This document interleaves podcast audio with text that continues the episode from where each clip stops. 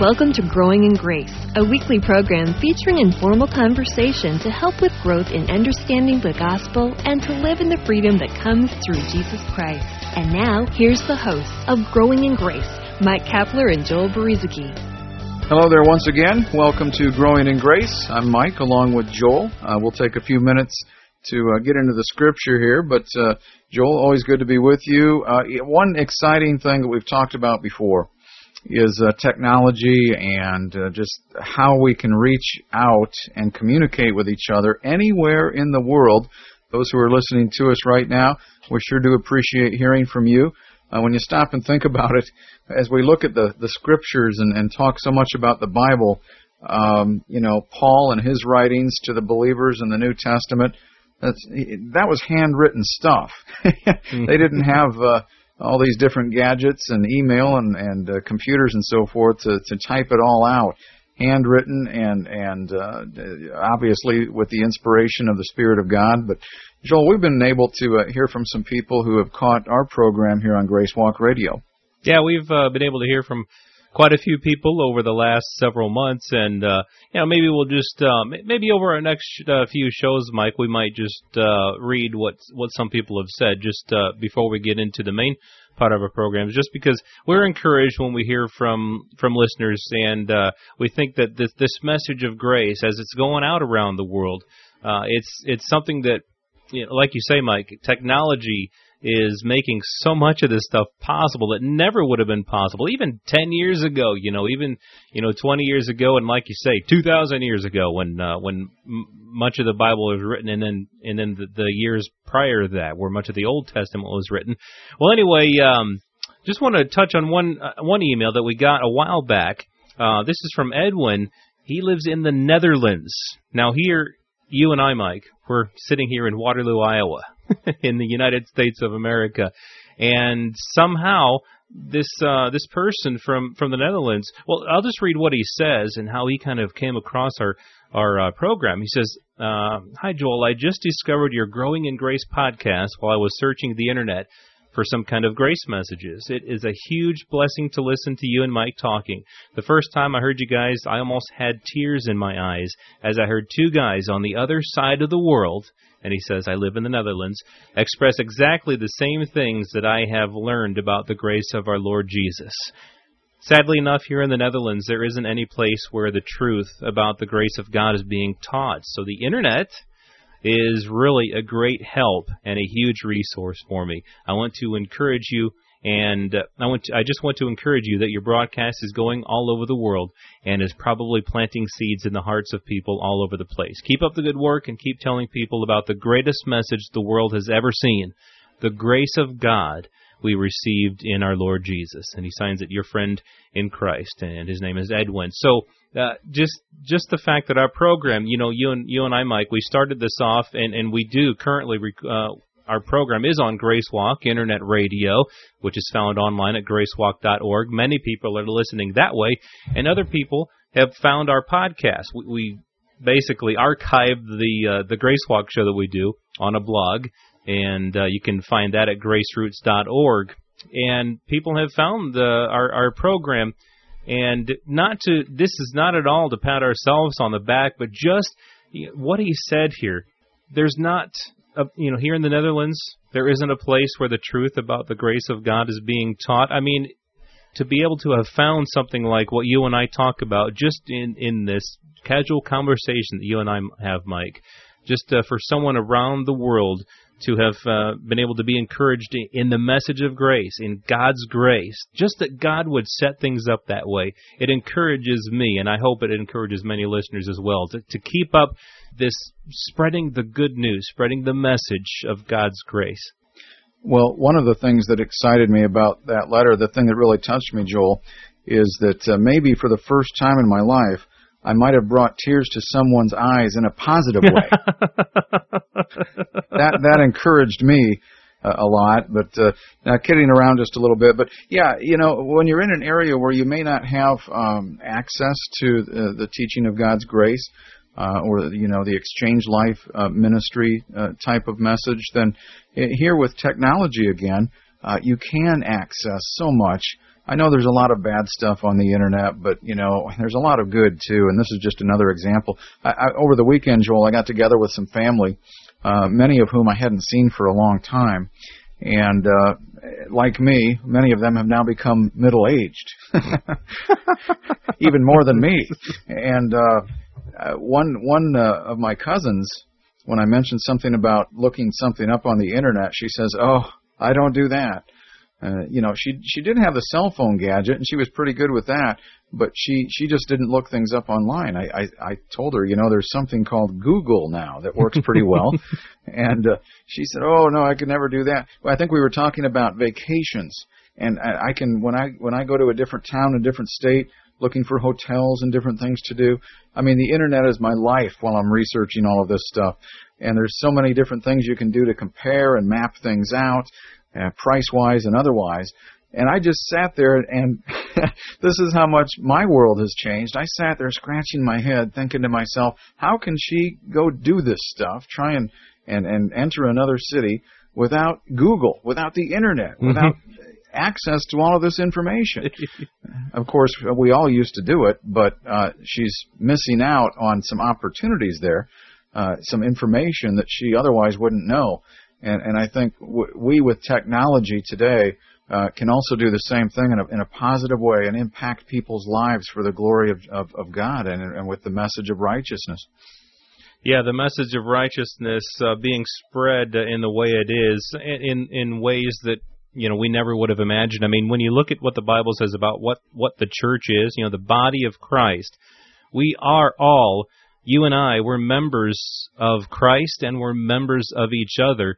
And somehow, in this day and age, uh, something that we believe God is doing is that He is connecting members of the body of Christ around the world in ways that, uh, you know, back when the Bible was written, they never could have ever imagined.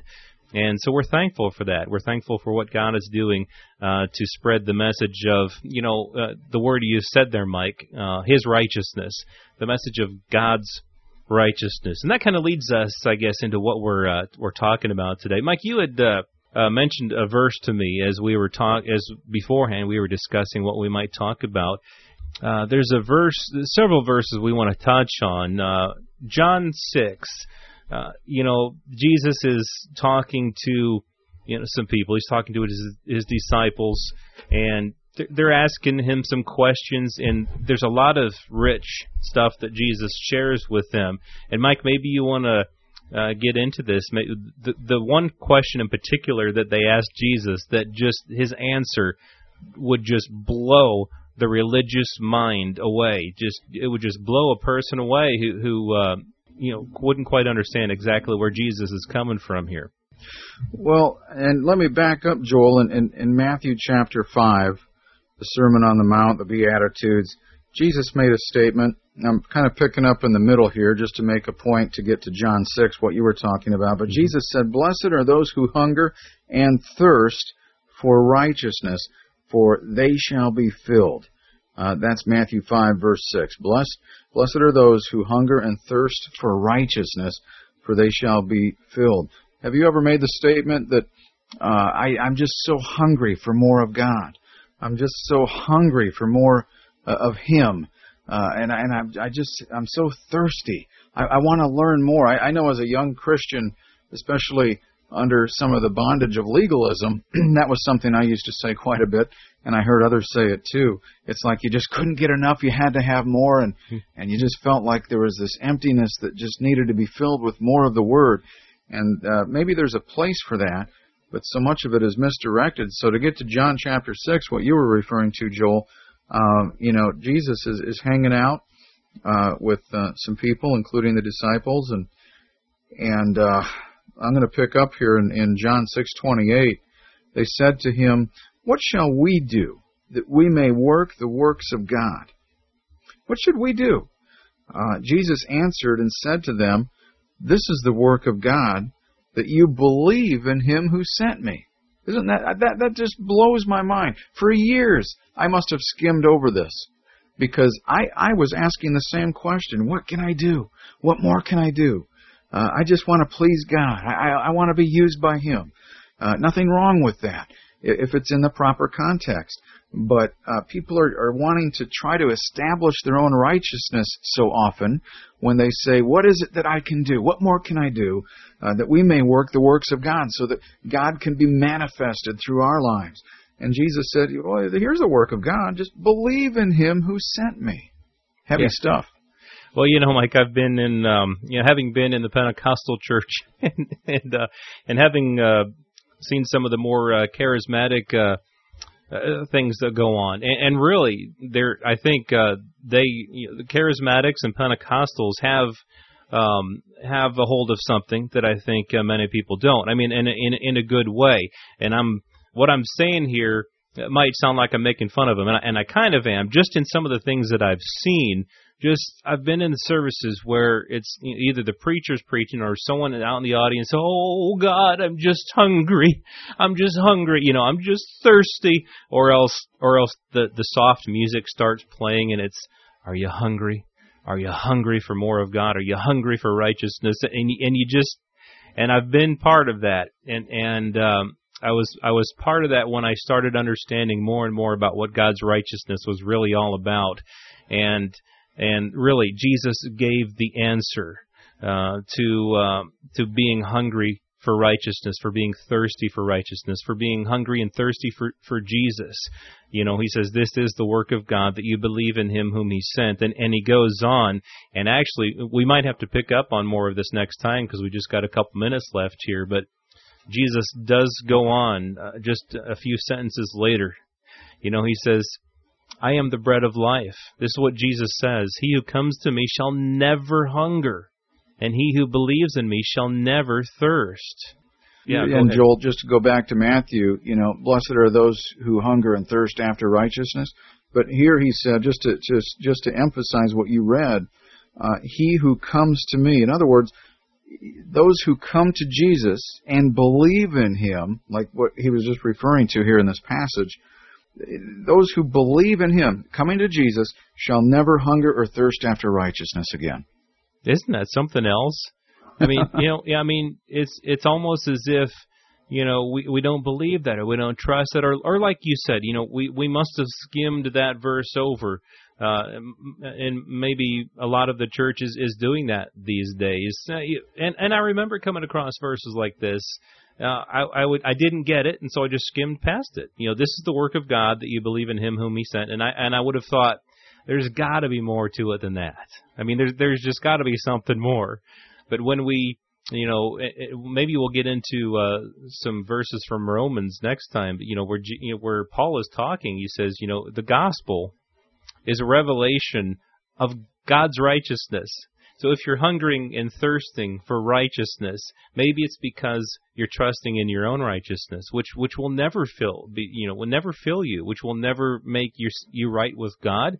But if you're trusting in the work of God, which is believing in Him whom He sent, if we're trusting in the righteousness of God that's been given to us freely as a gift, uh, then that way we won't have to hunger and thirst any longer. And I'm sorry we got to get uh, going for this one, Mike, but we'll we'll pick up on this, I'm sure, next time. I'm Joel uh, along with Mike Kapler. Uh, get a hold of us if you'd like to, and check out more at graceroots.org. You've been listening to Growing in Grace with Mike Kapler and Joel Brueseke, a weekly program featuring informal conversation to help with growth in understanding the gospel and to live in the freedom that comes through Jesus Christ.